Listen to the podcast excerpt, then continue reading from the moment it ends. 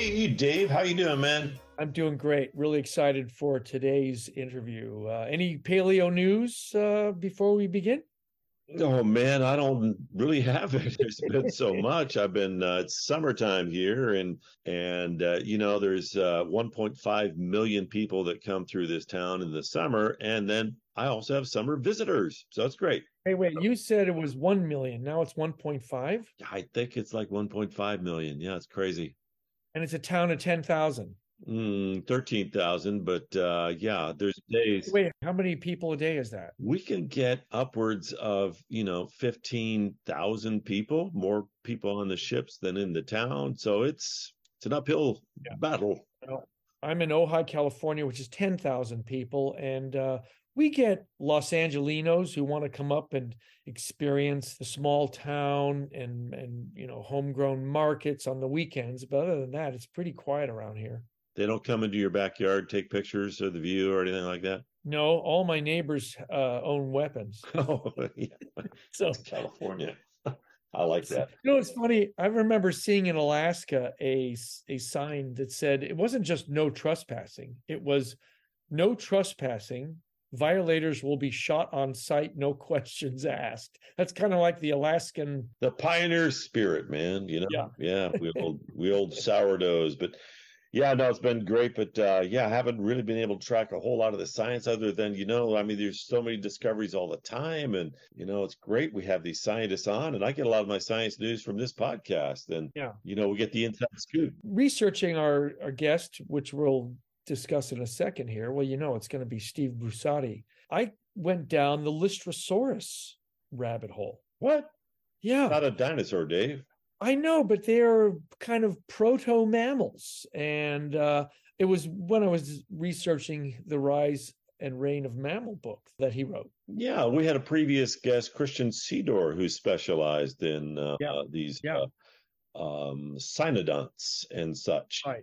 And uh, when the world uh, went very uh, very bad when it, at the end of the Permian, what made it through? Uh, and it was the creatures like uh, Lystrosaurus. Yeah, and yeah, our our kin there. So, and the world was full of Lystrosauruses. It was their place for a while, and then apparently they were ninety five percent of all terrestrial animals. Wow, just like us yeah.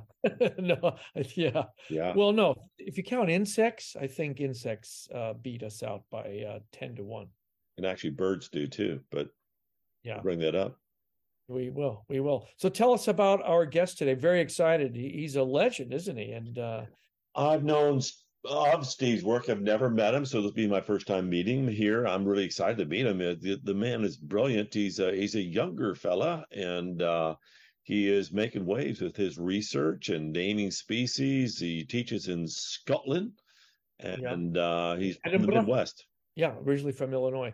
He has several New York Times bestseller list books. Yes, and he's also been working on some of the Jurassic Park films, Jurassic World, I believe, right, is right. as uh, an advisor. Well, let's uh, get him on the uh, old-fashioned rotary dial phone and, and call across the pond to the great city, Edinburgh. Okay, I want to talk to this guy. Hey, Dave, meet Steve Brusatte, paleontologist and evolutionary biologist, chair of paleontology and evolution at the School of Geosciences at the University of Edinburgh in Scotland. Hey, Steve. Edinburgh? Here, man. Did you say Edinburgh? I think so. You know, I, I, I, won't correct it. I'm I'm I'm a dual citizen now. I'm an honorary Scot, but it's I Edinburgh. still can't quite do Edinburgh. the accent. Edinburgh. Edinburgh. Edinburgh. Okay. But that's the most you'll hear me do in Scottish pronunciation. My, my little boy, he's a Scottish boy, so he's starting to oh, is have he? the accent. But yeah, I, yeah, I have a three-year-old here, and he's starting to say the words the way Scottish people say them, which is very interesting. Wow. This morning he was talking about you know, if we could oh, read about book. Well, Steve, you're in Edinburgh. Ray is in Ketchikan, Alaska. I'm in Ojai, California. At the top of the podcast, I want to ask you, are you a paleo nerd, Steve? Of course I am. I wouldn't be doing the show otherwise. And I certainly wouldn't be a paleontologist and a a guy who writes about dinosaurs and mammals and other fossils. If I wasn't a paleo nerd, I, be, I mean, I became a paleo nerd when I was 14 years old, when I was uh, just starting high school. And man, I went hard into being a paleo nerd. And I think that's probably, if you had asked anybody back when I was in school back home in, in Ottawa, Illinois, Northern Illinois, they, you know, would say, that Steve guy, man, what a dinosaur nerd. What a paleo. well, nerd. now wait, but you say 14 years old. That's kind of late in the paleo nerd uh, yeah. uh, time scale there. What's what's with that? Did you not care about dinosaurs as a five year old? I did not. I did not. Ooh. I had no interest in dinosaurs and fossils. Cars and trucks or farming equipment? You know what? A little bit cars and trucks when I was quite young, but really, I mean, I was big and still am into sports, into following professional sports, playing sports. Uh, oh. I was always big on history class in school, social studies, um, on on stories, on coming, you know, creating stories, writing stories. I, those were the classes I liked the best. Science was my least favorite class, and that's not to say I hated it and it yeah, certainly yeah. is not because I had bad teachers. I had great science teachers growing up in Wallace Grade School in Ottawa, Illinois, where I'm from, but I just didn't connect. See, wasn't it kind of a sibling thing? Your big brother yeah. was into dinosaurs, and he he get he's the one who kind of turned you that's what did it. And it was my, my little brother, my littlest brother. I had two okay. brothers, uh, Mike and Chris, and, and uh, Chris is four years younger than me, and he was a full on paleo nerd to the extreme, oh. starting when he was about four years old or so. That's me. All right. And so all respect for you, Ray, for keeping it, you know, because most people, Chris included, they were into dinosaurs big time. I mean, obsessed. He turned his bedroom into a dinosaur museum. I don't know how many times he watched Jurassic Park on a loop. But of course, you know, like most young kids, he uh, got other interests over time. But how did it spark you at 14? I mean, suddenly, yeah. bam, you, and this is what you do. Yeah. You're one of the most mm-hmm. celebrated paleontologists and authors uh, alive today. Oh, well, thank you for that. I don't know if the last part's true, but it certainly is well, what I do for my, today? my living. Oh, I'm alive, I guess. um, but uh, no, I, I think it hit, it's hard to explain. It's one of those things like you just find a spark with something like, you know, you, you see somebody on the street and you immediately fall in love that kind of thing. It just it just happened. It came very quickly. And really it was because chris asked for help on a science fair project he was doing on dinosaurs. And i think he just wanted to spend some time with his brother. And of course i was happy to oblige. So you know we just started to go through his books and he had lots of dinosaur books. And i was helping him pick out little pieces of information. And it was a project on dinosaur reproduction, dinosaur eggs, Ooh. and how you tell males and females. Like Ooh. this is what a, a nine year old, ten year old kid was doing for the science fair. it was crazy. But but so I sat down and I started helping him, and so quickly, I mean, really, probably within a the first hour or so of, of, of doing that, uh, I just became enthralled. And I guess in hindsight, I just hmm. grew up for many years with Chris and his dinosaurs and his dinosaur museum in his bedroom. And so little by little over time like the you know the geological process of erosion just little by little by little by little. it just wore me down and the mountain wore down and then one day i just uh, it, it just really sparked me. But when it did then i became a full-on paleo nerd and i knew quite quickly within a few months or so um, i was a freshman in high school at the time uh, and within a few months I, I knew this is something i want to see if i can somehow make a career out of. I had no idea back then of course what it took to become a professional paleontologist, but uh,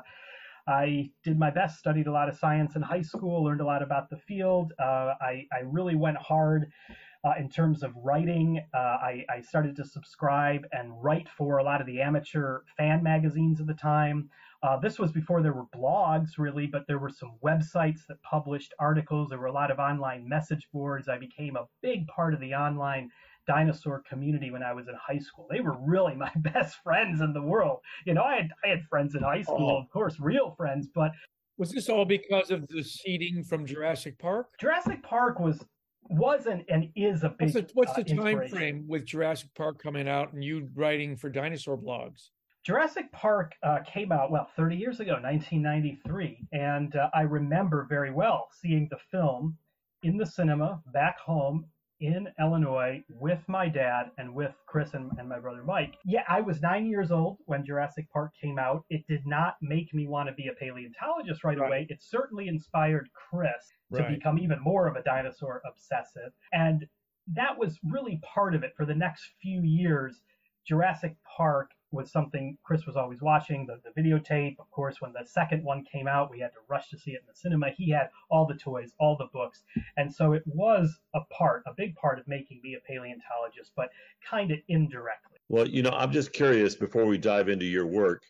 What happened to Chris and his love for paleontology? I kind of stole his thing. You stole it. Oh, that's a little so, awkward. in, yeah, I, I think I was not the best brother there in, in, in the oh. end. I, I kind of took his, but you know, he was starting to grow out of it as he was getting a little bit oh. older. And, and we kind of flipped in the sense that I really loved history class in school before I became enthralled with paleontology. Uh, Chris flipped and he became really into history and that's what he studied in college. And then he worked in the museum world for many years designing exhibits and designing oh. content so he he did some science exhibitions. So he blended those two things history and science and also uh, public uh, communication skills. That's oh, probably that's really what he's best at. Now he he works in copy editing, um, so he's uh, actually making some money. so, okay. um, but he's he retains an interest in in paleontology. He still looks at stuff online. He still has an idea what's going on in the field, and it's really sweet that he, uh, you know, is, is always very complimentary when we have something new coming out, some new dinosaur discovery, and it's really fun to see his reaction uh, when when we find something cool. I love one of your quotes too. I mean, just diving right into it, man. Is that there we are in the golden age of dinosaur research and you are really leading the way man. You are you've uh, had many great discoveries named many new species and there's like a species a week that's being named these days? Yep that's that's right. It is the golden age. I would certainly not say i'm i'm leading the way. I would say i'm more chronicling it maybe okay. i'm kind of the scribe that's writing the books and stuff. I mean i play my role but there's so many paleontologists of my generation all around the world that are going out and looking for dinosaurs, finding new dinosaurs, studying dinosaurs with new techniques and new technologies. Uh, and really, in, in, large part, it's because of Jurassic Park. Jurassic Park inspired lots of people that are now in their 30s and 40s to make this into a career, and not just kids like me, not just little boys growing up in the middle of America, uh, but uh, kids all over the world. And I have colleagues in yeah, China, Argentina, Brazil, South Africa, Mongolia, all kinds of places. And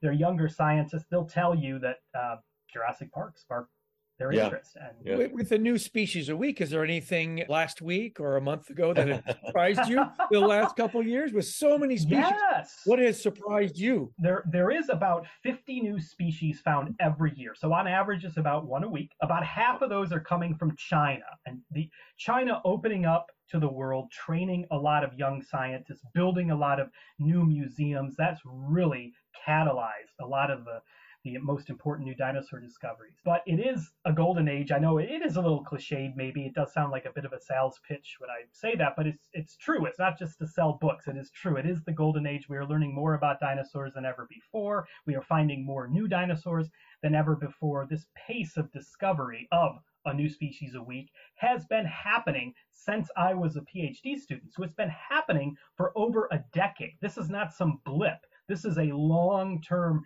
trend of right. growth in the field of paleontology. And there is new stuff all the time.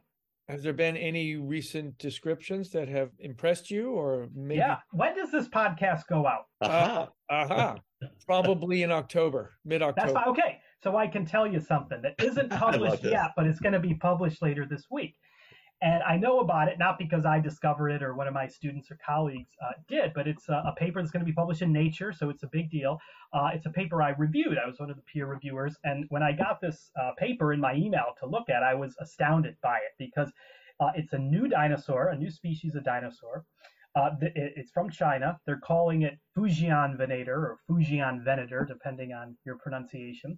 Uh, and it's a really well preserved theropod dinosaur, very closely related to birds.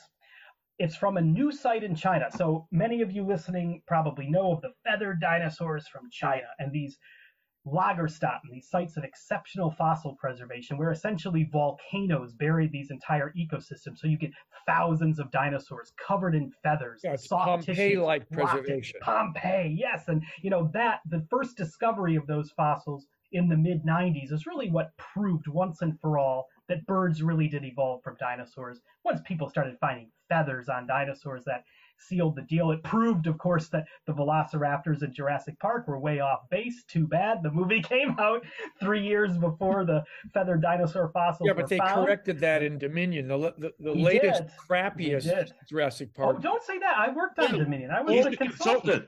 consultant. Sorry. You know, you're an artist. You know how it works. Yeah, yeah I know how it works. but the representation of Dinosauria in that was awesome yeah. and up to date. Well, yeah, and and and thank you, But it's true that one of the things in and we can talk about Dominion more if you want. But but when I was brought on to the film, it's really because Colin Trevorrow, the director, read my book. He read the Rise and Fall of the Dinosaurs, and uh, he was living in Britain, still is. Only uh, a New. York Times bestseller, I might. well. and, and in the UK, yeah. Sorry. But somebody, but he read the book and he said, "Hey, you know, I'm passing through Edinburgh. You want to chat?" And we sat down and he told me right away. He said, uh, "This was back in the summer of 2018." He said, "I'm starting to write the next film. I want there to be more dinosaurs, better dinosaurs, new dinosaurs, and I want there to be feathers on some of the dinosaurs." And so this was his vision from the start. But uh, he enlisted me to help make those feather dinosaurs more realistic. I am I am very proud of that. I know the film is what it is, right? It's a Hollywood yeah. So Hollywood blockbuster, film. yeah. But it made over a billion dollars. It made over kudos a billion dollars. to you for accurate representation. Well, thank but you. But what is this discovery? Wait, hold on. Anyway, so we've known now for about 25 years that there are feathered dinosaurs. Most of them come from China. They come from just a few places. This is a new site in China with beautifully preserved dinosaurs. And it's from a slightly different age. So it's from right at the end of the Jurassic period. Oh. This is the same time that Archaeopteryx, the very okay. first true bird we know of in the fossil right. record, was flying around Europe. And what this new dinosaur is, is it, it's not a bird. It's a very close relative of birds. It's somewhere in that Dromaeosaur troodontid zone, although it has such a bird-like skeleton, it's hard to tell for sure. But what's peculiar about it is that it has really long legs. And that's something we haven't seen before from a very close relative of birds or any early birds. And the and most most most of them are, are small little things that probably lived in right. trees that were good climbers, good gliders. This thing had long legs. The reason that most birds, really many animals today, have long legs is either they're running fast on them or they're wading in, in water right. with those legs. So, regardless of what this was doing, uh, it shows that the very closest relatives of birds were much more ecologically diverse than we used to think. They weren't just these small little things clambering around the trees. Some of them were probably running around on the ground, some were probably even wading in the water. There was a great richness of close bird relatives and ancestors. So uh, long legs like a heron, perhaps, or yeah, yeah, yeah, like that. And it's hard to tell if those long legs were for wading or for running or for both. You know, it's it's it's always hard to tell with fossils if a certain feature was linked to something. I'm going to ask a kind of a silly question. What is the first evidence of the first feather that that we found? The first feathers that were found on non-bird dinosaurs. Okay, so like the ancestors. These were found in the mid 90s in China, in these Pompeii uh, preservational settings where these ecosystems were buried by these volcanoes. The feathers were locked in stone. They, these animals were buried so quickly. Or Cretaceous? Those are early Cretaceous, most of them. Uh, but there's some other ones that were found later that were uh, kind of mid to late Jurassic. And now there's this new site, which by the time people are listening to this podcast, this will be out in the world. When we're talking right now, right. this is still under embargo. And so people won't know about it for a few more days, but I'm sure it's going to make a big impact. I've already had journalists contacting me for quotes for the articles they're preparing for later this week. So I'm excited. I think probably my colleagues in China that have discovered this have found, you know, the first fossil of what will be a whole bounty of very important dinosaur fossils at this site.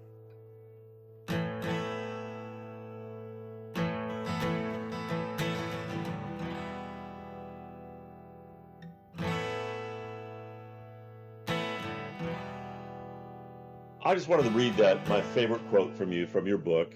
I just was circled it. I was reading it again last night, but you say the realization that birds are dinosaurs is probably the single most important fact ever discovered by dinosaur paleontologists.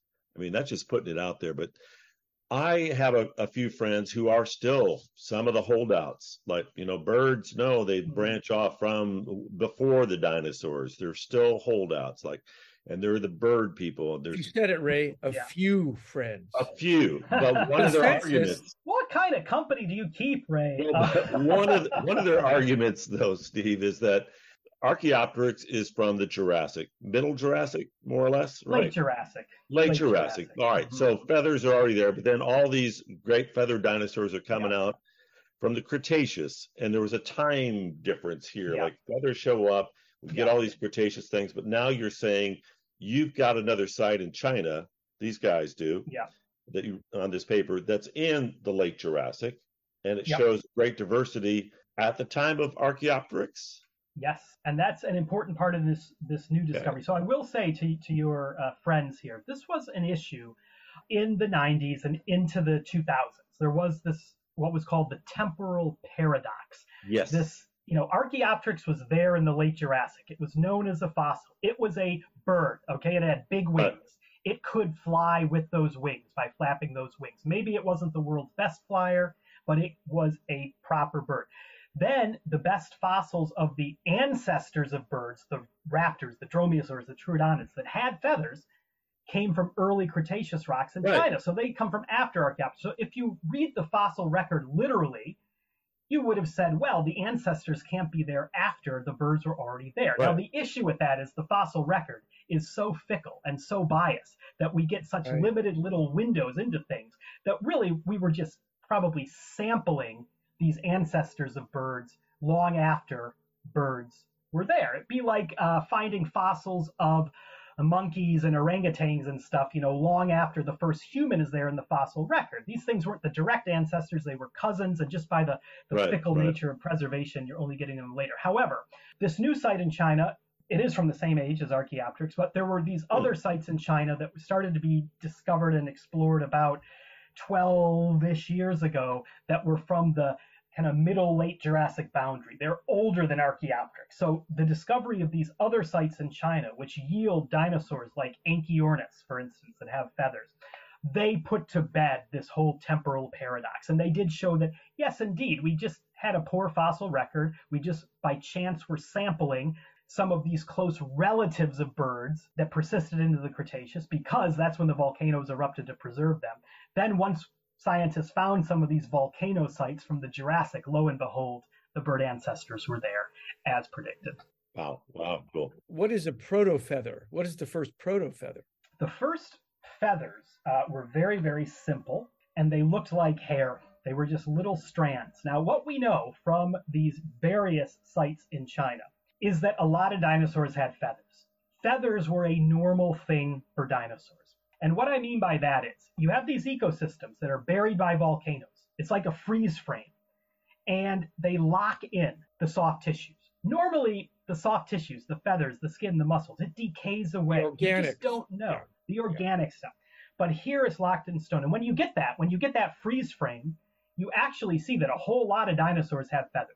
There's meat eating dinosaurs with feathers in those ecosystems. There's plant eating dinosaurs with feathers. There's lots of small dinosaurs with feathers, but there's even a tyrannosaur that was like 30 feet long and weighed over a ton, this thing called Yutyrannus, that was yep. covered in feathers. If you map this on the family tree of dinosaurs, which species have feathers, the inescapable conclusion is that the common ancestor of all dinosaurs must have had feathers. And now there's even evidence from some pterosaurs, which are like the next group out from dinosaurs, the closest cousins, that they had feathers too, because what? scientists find these little strands what? of soft tissue. Yeah. Now their wings weren't made out of feathers; their wings okay. were made out of skin. Okay. Right. But they had little strands of hairy stuff on their that? bodies. Right. And so, common knowledge. Yeah. So feathers probably evolved even before dinosaurs, but most dinosaurs and pterosaurs, the feathers they had were not like the feathers of birds today. They were simple feathers. They were precursors. They were these little hairy things. They weren't quills. They were more like filament. They were they were fuzz, a filament. Yeah, just fuzzy stuff, little strands, little hair. Most dinosaurs kept feathers like that.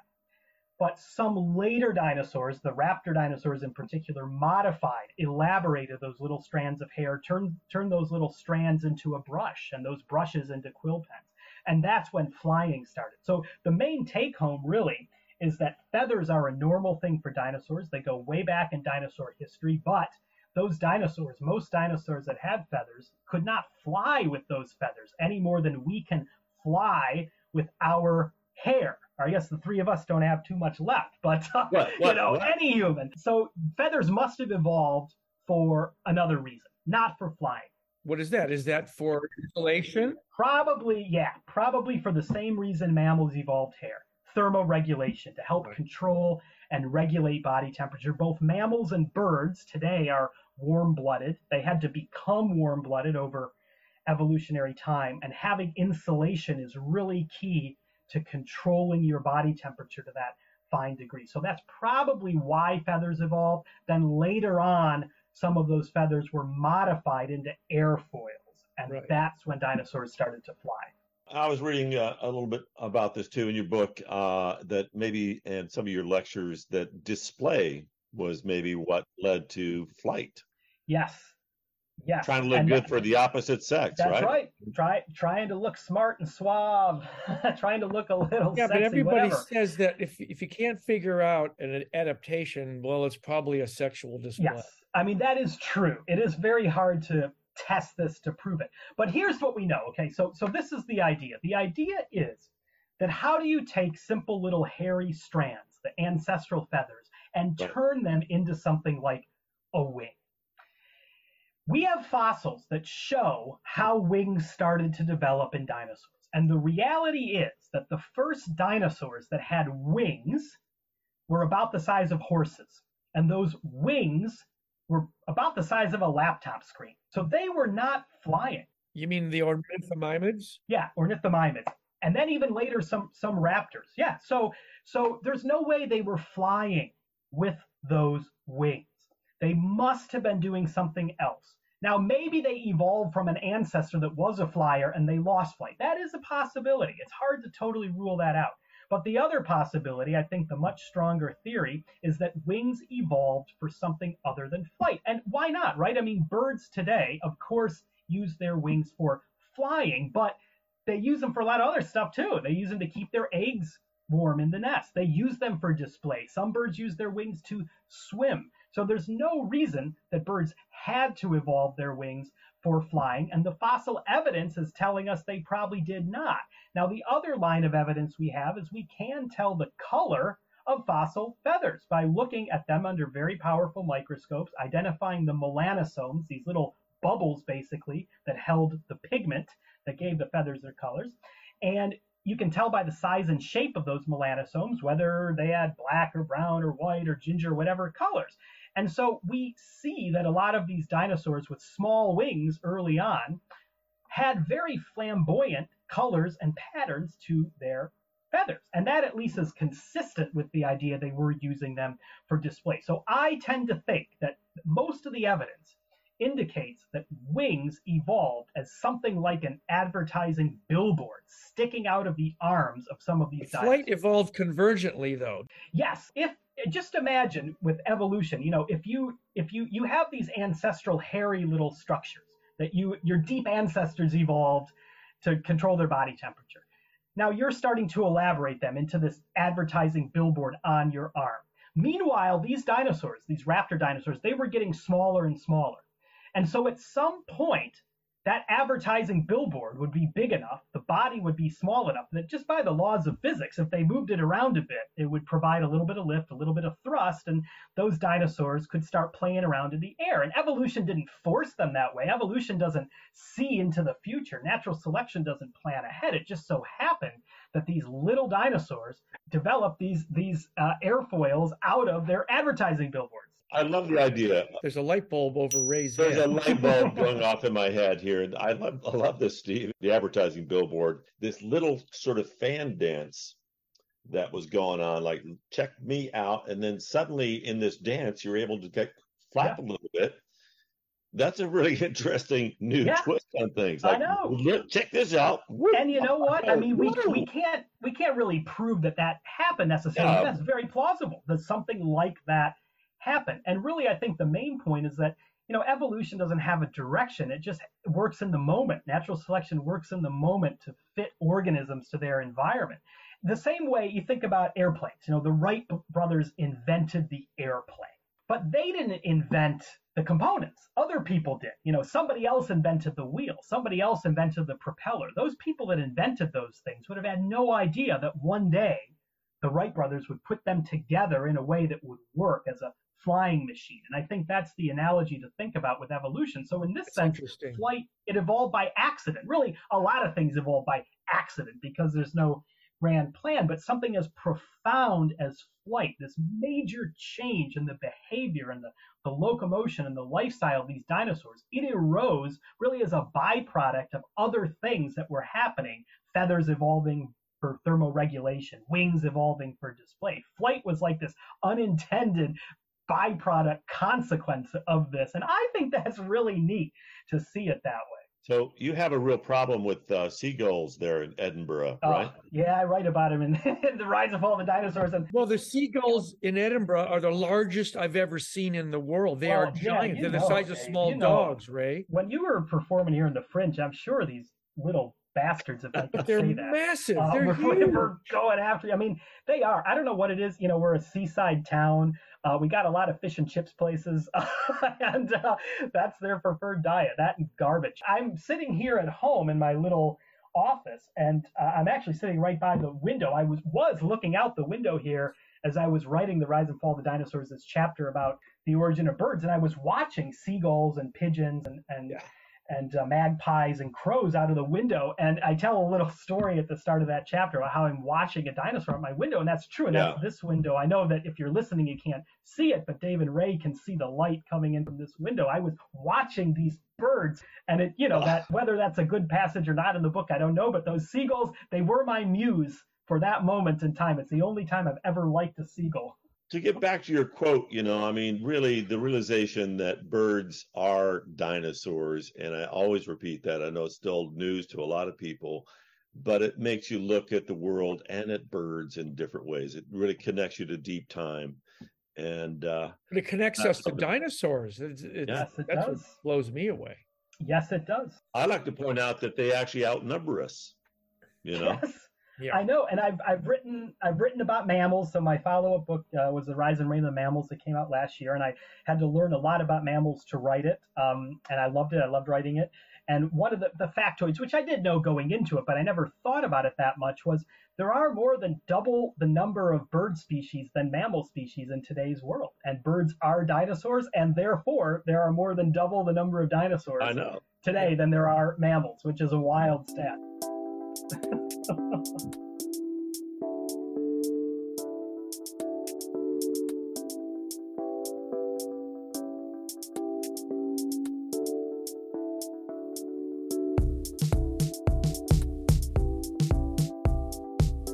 Another favorite quote of mine of yours is that the mammals kept the dinosaurs big. What does that yes. mean? so when I was uh, writing The Rise and Reign of the Mammals, one of the things that I wanted to talk about in the book was the relationship between dinosaurs and mammals, because I think there is this misconception that the dinosaurs ruled the world, then they died, then the mammals evolved to take their place. And certainly mammals did take the place of a lot of the dinosaurs that died. A lot of those ecological well, they fill the, the ecosystems and the niches. Absolutely. You know, the top predator and top plant eater niches, the things that, you know, T-Rexes and Triceratopses and duck-billed dinosaurs filled, those niches, mammals did end up filling those.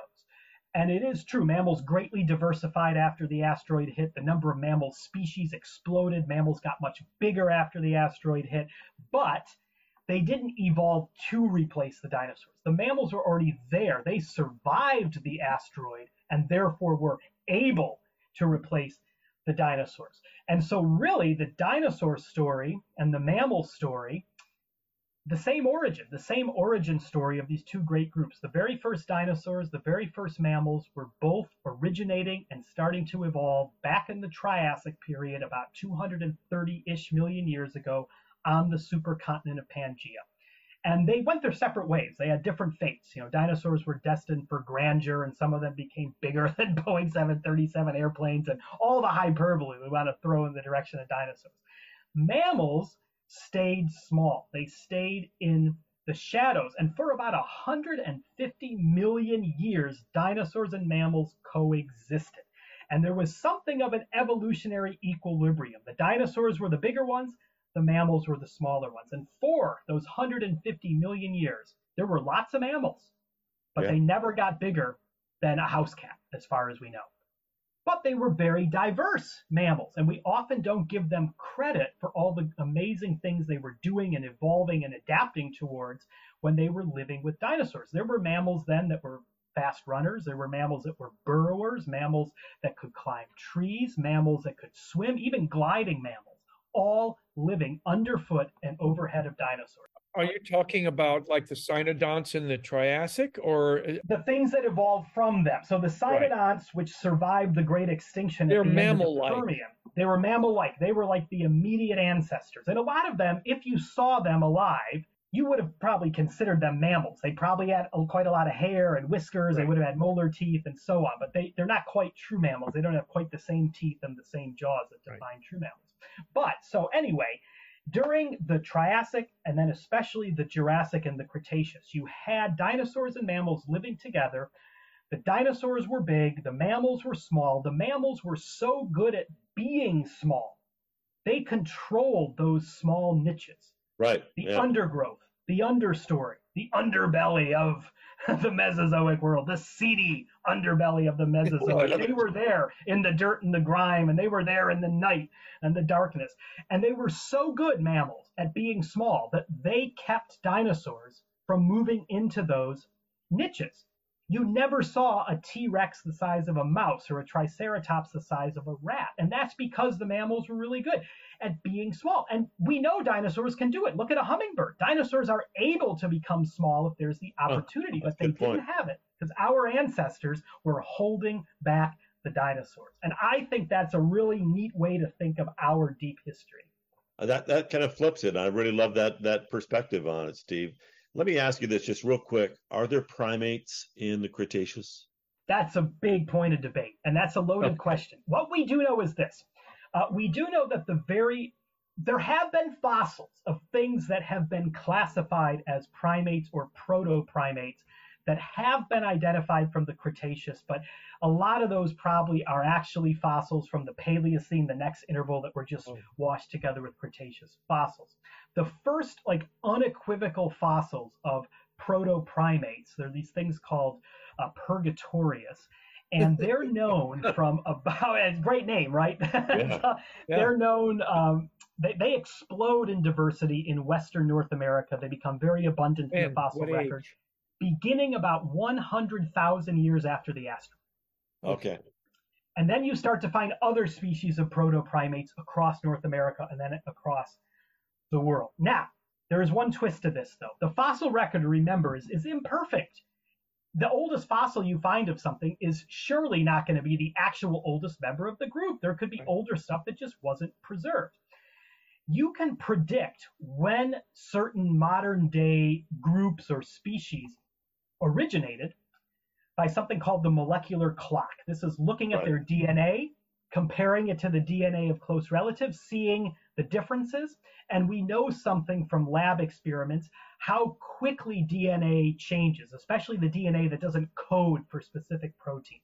So basically, you can take two living species, you can compare their DNA, you can get some percentage dis- difference.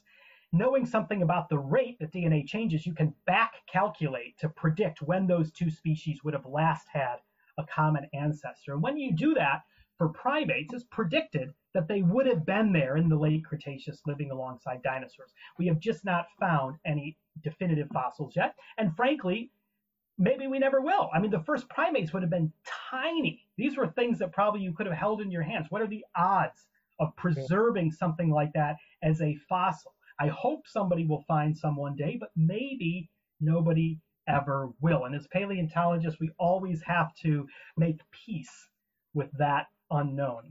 With what we don't find.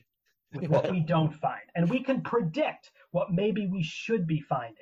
And we can kind of we can go out and look for those things. But the, the best way to fail as a paleontologist is go out and say, I want to find the oldest tyrannosaur. I want to find the bird ancestor. You know, if you set your goal so specifically, it's going to be very hard to find those fossils. So there's such an element of luck and chance, and we just kind of throw it to the wind when we go out. We have some general idea. We want to find fossils of a certain age. We want to understand a, a certain environment or a certain moment in evolution, and then we have to leave it up to fate in terms of what the fossil record is going to give us. Well, I, I could go on with you for hours, and I'm very disappointed that we don't have. We'll do another one when the next book is. I'm I'm doing a bird book next. Oh, okay. It, it, it, I still I still have a bit of time to write it. It will be out in a okay. few years, but please, we will do a whole one on birds. Definitely. And Ray, you comes. have a question you want to ask Steve. Hey, Doc- Steve. Doctor Brusatte. Just just just real quick, uh, if if you could go back in time, what exciting epoch, what perfect period what exquisite era would you want to go back to, and what would you want to see? Ah, that's an it's an impossible. Come on, why, man. Why did you ask me? Um, you're asking me to play favorites. Okay, so I mean, in my career so far as a paleontologist, I've jumped around quite a bit, and my, what I first studied as an undergraduate when I worked with Paul Sereno, who I first trained with in Chicago, I studied theropod dinosaurs from the Cretaceous of Africa. And that was my first thing. Then, when I did a master's degree, I went to Bristol in England and worked with Mike Benton and Graham Lloyd and Marcello Ruta. And we worked on Triassic animals, the origin of dinosaurs, the origin of crocodiles, all the weird things that were evolving on Pangea after the end Permian extinction. Then I did my PhD in New York with Mark Norell. And Mark, of course, is a great expert on feathered dinosaurs and the origin of birds. And my PhD was on the origin of birds, on the relationships of those dinosaurs closely related to birds. Then, coming to Edinburgh and starting my own lab, I've continued to study these other things, but I've started to collect a lot of fossils in Scotland. Those fossils are Jurassic in age. Those are the Isle of Skye on the Isle of Skye, yes, sir. And uh, and then I've also started to work a lot on early mammal evolution, specifically what happened after the asteroid in the Paleocene. So really, we have Triassic, Jurassic, Cretaceous, and okay, Paleocene. So you got it all, but where? Where do you want to? We have a time machine right now. And so I promise you, I'm not punting on the question. I will not be the politician and and just waver. I will say, if I could go back to any of those periods of time, it would have to be the Triassic period because you've had the worst mass extinction ever. Like maybe 95% of species die in this volcanic hellfire global warming total complete global storm. And the world is empty essentially. Right. And well, except survivor, for my little pug friend, the Lystrosaurus is. That's right. And so there are a few survivors. So imagine, put yourself in the little shoes, the little feet of those survivors. Like the world is essentially empty. The frontier is open. But it's a weird world, right? It's the supercontinent. It's Pangea. It's covered by deserts. It's being battered by monsoons. This is a hard place to live. And it was in that evolutionary crucible that the first dinosaurs, the first crocodiles, the first mammals, the first pterosaurs, the first modern types of lizards and amphibians, the first turtles, all of those things were evolving in the Triassic on Pangea after the extinction, along with a whole host of weird, wacky, wonderful, messed up, mucked up, crazy. You can never predict it. You think you're hallucinating. You think you're looking at Ray Troll art from a speculative world of this other stuff in the Triassic. And so for me, that was just a time of incredible evolution and experimentation. And the roots of dinosaurs and mammals are both in that time that's what I would love to go back to. No offense to the Jurassic, Cretaceous, or Paleocene. That's awesome. Is there a specific animal in that Triassic? Not really. I would love to just go to those environments. I would love to see if I could what those very first dinosaurs and mammals were really like and how they were interacting with each other. Because, you know, how, you wouldn't know at the time if you were there that those two ancestors would go on to form these dynasties of Earth history. I would love to see what the true origin stories were. Wow. Wow. Okay, I've got a question here, and this will be uh, this will wrap it up. Now I'm going to pretend like I'm not reading this. Um, now this has always puzzled me. The first evidence for hominin stone tool use goes back approximately 2.6 million years, and yet in the last 10,000 years, Homo sapiens, us, we've progressed from hunter gatherers to landing a human being on the moon. So surely you must have postulated this. If the Mesozoic lasted approximately 185 million years or so, and dinosaurs for most of that time, to what extent do you personally think were the cognitive abilities of dinosaurs and what limitations kept them from tool use and becoming technological reptiles? This is an awesome question. I do not have a firm answer. However, what I will say is we are working on this now. So, what I think of two things. First of all, we're working on it now. We've just gotten recently this big research grant. It's led by a colleague of mine in Sweden, a guy named Mathias Osvath, who's a cognitive biologist. Hmm. And Larry Witmer's partnered with me. Larry's a great expert on CT scanning and studying brains in fossil species. And then we have another colleague guy named Pavel Němec in the Czech Republic who's a neurobiologist. Are you going to talk about neuron density? Yes. So we are trying to put the pieces together. The goal of this project, it's a six year project, is to try to understand, first of all, the cognitive abilities of extinct species. What can we wow. possibly tell from the fossils? And then, secondly, what can we learn about the evolution of cognition on the line to today's species? How did modern day birds you know, develop their cognitive abilities. Uh, so we're working on this. Uh, what I would say is birds are very, very, very, very smart. Birds have big brains. A lot of birds do use tools. Look at a crow, look at a magpie, look at a raven. These are smart animals. They are much smarter, probably, than most mammals. So dinosaurs have evolved pretty high level behaviors and cognition. And they have evolved huge brains. And bird brains today have a lot more neurons than mammal brains. They have a greater density of neurons. And so that does raise the question of the cognitive abilities of raptor dinosaurs and tyrannosaurs and stuff. And it also raises the question why did birds or dinosaurs not get to the same point as mammals in producing something like us with because of the amount of time they exist but they they existed for hundreds of millions yeah. of years and it took us 10,000 to become yeah. uh, the amazing technological yeah. species that we are. And this is something we're writing a, an article now about this where we're posing the question more than anything.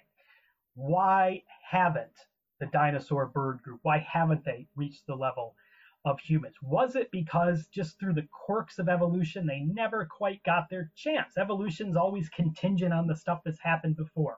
Maybe in a different alternative reality, if you reran that tape of life, as Stephen Jay Gould would say, and you went back to the Triassic and you press play again, maybe it would be the reptile dinosaur bird line that became highly intelligent like us. Or is there something about the biology, the anatomy, the brain architecture of the dinosaur bird group that has prevented them from going as far as we have. I don't have a good answer. My guess is it's probably more in the realm of evolutionary contingency that there probably would be an alternative history where you did have conscious T-Rexes and, you know, well, and that sort of thing, but I don't know. Stephen Jay Gould did say that our technological and cognitive abilities is from luck. Yes, yes. And there, you know, I'm not going to pretend to be an anthropologist. There's a lot about human brain and cultural evolution I don't know. Uh, when I wrote The Rise and Reign of the Mammals, I had to read a lot about this and learn a lot of it just to try to write a decent chapter on humans. I will not pretend to be an expert on humans, but uh, I think there is a lot to that view that a lot about our own history is contingent. Just think about what would have happened if that asteroid never hit it was a near miss if it whizzed right on by the earth. Well, one of the things I think is that I got to reading your dinosaur book is that we uh, T Rex had brains and brawn. That it really was a highly intelligent animal. So you know you didn't have to just stand still. It knew where you were. You know it figured yeah. it out. It had a game plan. Yeah, so. it's true. And so, and I think this is a great topic to end on because we can now co- hopefully come back to this, you know, a few years down the line, talk about birds, I do the Bird Book, talk about uh, consciousness and, and, and behaviors and intelligence when we're, we're more further along in our brain research. A lot to look forward to for our next chapter. Well, Steve, that was amazing, and what a great topic to end on. Well, thank you. Thank you. I had a great time shooting the breeze with you. I want to have you back here on the show. It was really fun talking, man. Thank you. My pleasure. All right, as we say in Edinburgh, great. great. Ray, that was way too short. I wanted to go for another hour. I really did too. I had a lot more questions. I did a lot of research and we didn't even get to half this stuff, but we definitely have to have him back on the show, man. Yeah. Yeah. He's so knowledgeable. Uh, you know, having written these books on dinosaurs and mammals, he's, you can pick his brain about almost any aspect you want on, on dinosauria and mammal paleontology. Yeah, he's uh, a bit of a generalist, but uh, still, you know, um, I have my areas that I'm into, you know, sharks and fishes and that kind of thing, and and uh, uh the uh, invertebrates. But uh, yeah, no, he's really the man when it comes to dinosaurs, and actually now he's into mammals big time, and yeah. it was really fascinating. He also went down the Tyrannosaurid rabbit hole. Yeah, he's helped sort out the early Tyrannosaurs and where Tyrannosaurus Rex comes from, and and uh, you know he worked on a thing called the the Pinocchio Rex. The Pinocchio Rex, yes, there's a long snouted tyrannosaur. There were all these different kinds of tyrannosaurs. We could have another whole episode with uh, Steve yeah. just about those, but you know the the feathered dinosaur thing, and really that I'm glad that I, I read that quote and just said, you know, I mean, I still just kind of take birds for granted, you know, and then I know they're everywhere. Like, they're everywhere, and you go, wait a minute.